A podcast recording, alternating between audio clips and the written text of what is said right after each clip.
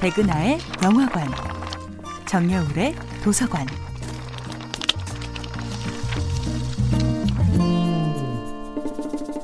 안녕하세요. 여러분과 아름답고 풍요로운 책 이야기를 나누고 있는 작가 정여울입니다. 이번 주에 만나보고 있는 작품은 아이스킬로스의 사슬에 묶인 프로메테우스입니다. 프로메테우스는 어쩌면 인간의 그 끝없는 새로움을 부러워했을지도 모릅니다. 인간은 1분 1초가 새로우며 하루는커녕 1초 뒤의 비극도 예상하지 못하니까요. 바로 그 한없는 무지가 프로메테우스의 연민을 자아내지 않았을까요? 억울하게 제우스의 형벌을 받게 된 프로메테우스는 하늘을 향하여 원망합니다. 신들의 손에 고통받는 자신의 모습을 보라고요. 헤아릴 수 없는 수많은 세월을 두고 홀로 씨름하면서 견뎌야 할 이 모욕과 굴레를 보라고 말입니다. 제우스는 독재자의 전형입니다. 불사의 신들을 다스리는 새로운 왕 제우스가 그 굴욕적인 굴레를 프로메테우스에게 씌워놓은 것이지요. 얼마나 더 가야 이 고통이 멈출까요? 하지만 프로메테우스는 묻는 것이 아무 소용없음을 알고 있습니다.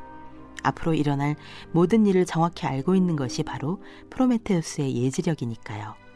그는 자신이 예상하지 못했던 그 어떤 고통도 없다고 선언합니다. 이제 거역할 수 없는 운명의 힘을 깨달았으니 기꺼이 이 운명을 짊어질 수밖에 없다고 말입니다. 프로메테우스는 인간을 너무도 사랑했기 때문에 그 모든 제우스의 형벌을 예상하면서도 용감하게 제우스의 불을 훔쳤던 것입니다. 인간에 대한 사랑 때문에 신의 도리를 저버린 프로메테우스의 그 위대한 한 걸음 때문에 우리는 불을 사용하고 의학을 발전시키고 과학을 손에 거머쥐게 되었으며 걸핏하면 신의 자리를 넘보는 마성의 두뇌를 갖게 되었습니다.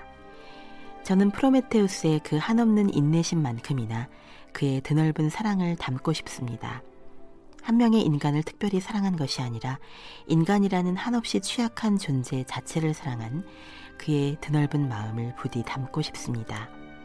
제우스는 오늘도 자신을 속이고 인간에게 신을 뛰어넘을 무기를 안겨준 프로메테우스를 미워할 것입니다. 하지만 프로메테우스는 제우스의 분노에도 아랑곳하지 않고 독수리에게 간을 쪼아먹히는 쓰라린 아픔을 감내하며 환하게 미소 지을 것입니다. 나는 결코 후회하지 않는다고. 나는 내가 사랑하는 인간의 삶을 풍요롭고 아름답게 만들어 주었다고. 프로메테우스의 보람은 바로 인간의 행복이었던 것입니다. 정여울의 도서관이었습니다.